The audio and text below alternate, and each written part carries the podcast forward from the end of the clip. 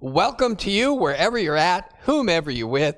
We are so very glad that you are here with us for a few moments this weekend. Before we jump into our teaching, do want to mention the YouVersion Bible app. Great resource, absolutely free.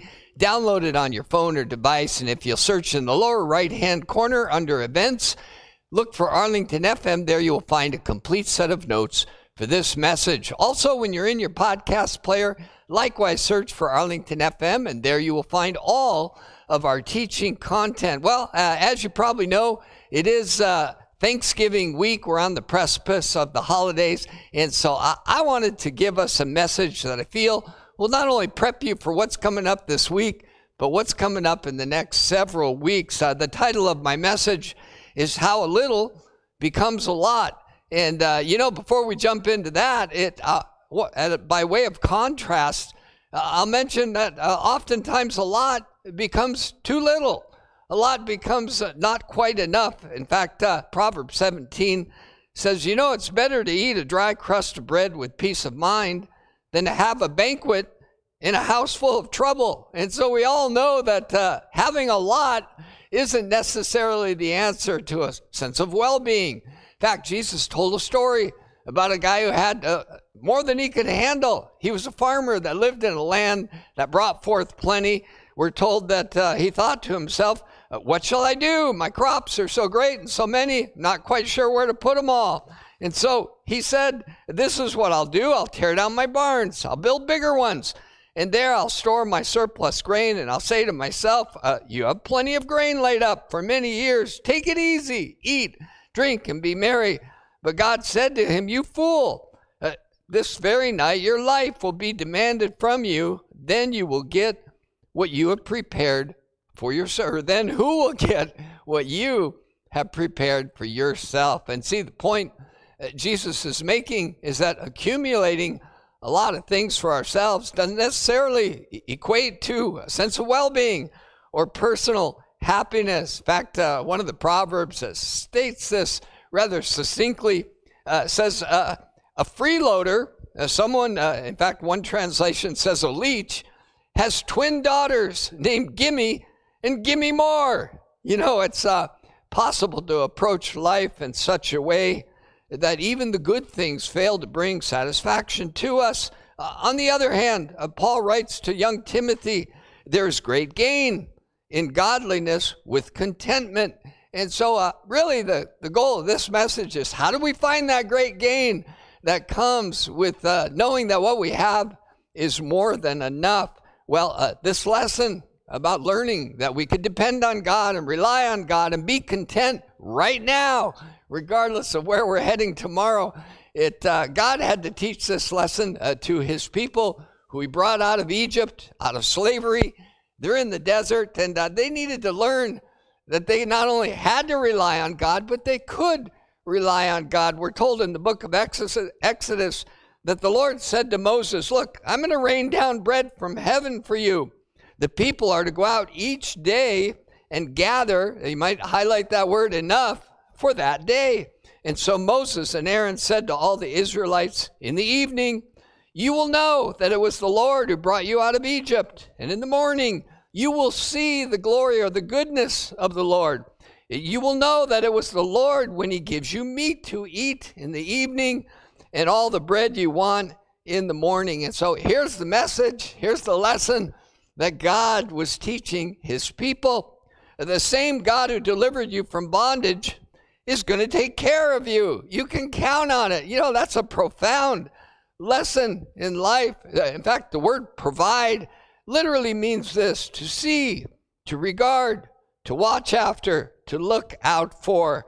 This is amazing that God wants us to know that he sees us, that he looks out after us, that he watches over us, that he's committed to providing us what we need.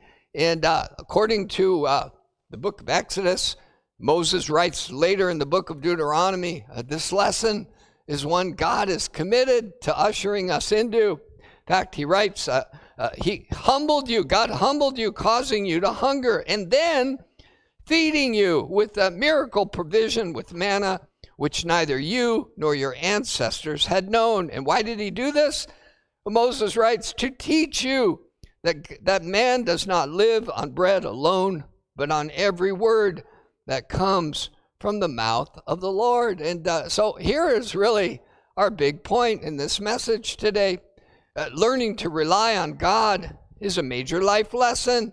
Unfortunately, it's one that many never lean into. And so I would ask you to pause, reflect for a moment on this question. Have you learned that God sees you and that he is committed to looking after you? And I think you know whether that's true, and maybe whether it's true in this season of your life, whatever it is you're facing, whatever difficulties or challenges you might be navigating, that God sees you and he's committed to looking after you. In fact, when it comes to a little becoming a lot, I really believe this in the economy of God, that our ability to rely on God is a prerequisite, it's foundational to living in the abundance of God. And you know, that makes sense until we can connect to God and believe that he's going to provide exactly what we need when we need it.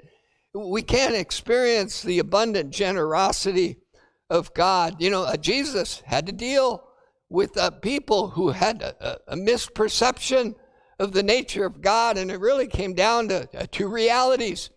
Do you experience God as a mean-spirited judge, or is God your loving heavenly Father? And, you know, that's a watershed perception of the nature of God and the way that he interacts with us. In fact, in probably Jesus' most comprehensive teaching about how to live with and for God, we call it the Sermon on the Mount.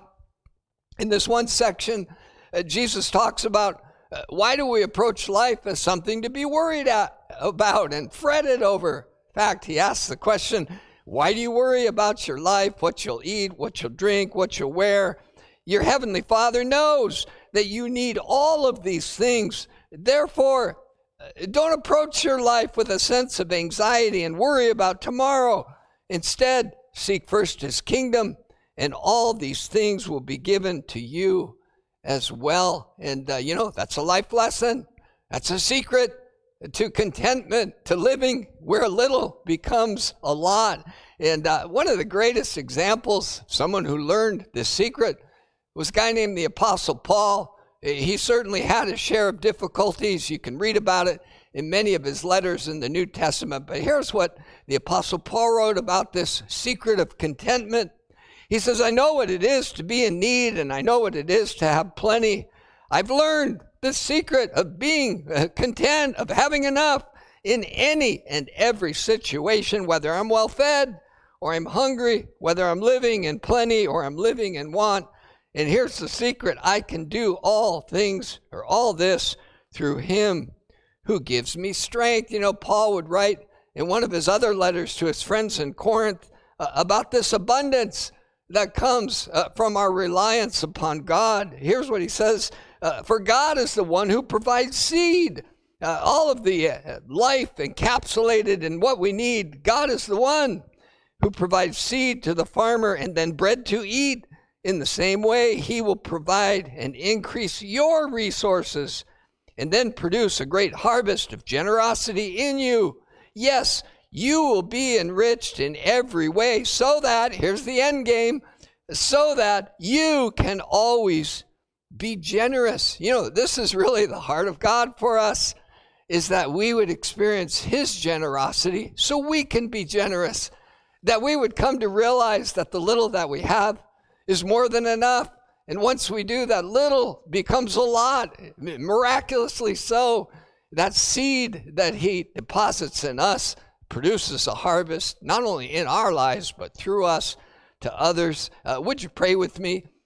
Father, we just want to thank you as we stand on the threshold of this upcoming season where we celebrate not only your provision of food and abundance, but the provision of your very Son that we could have life.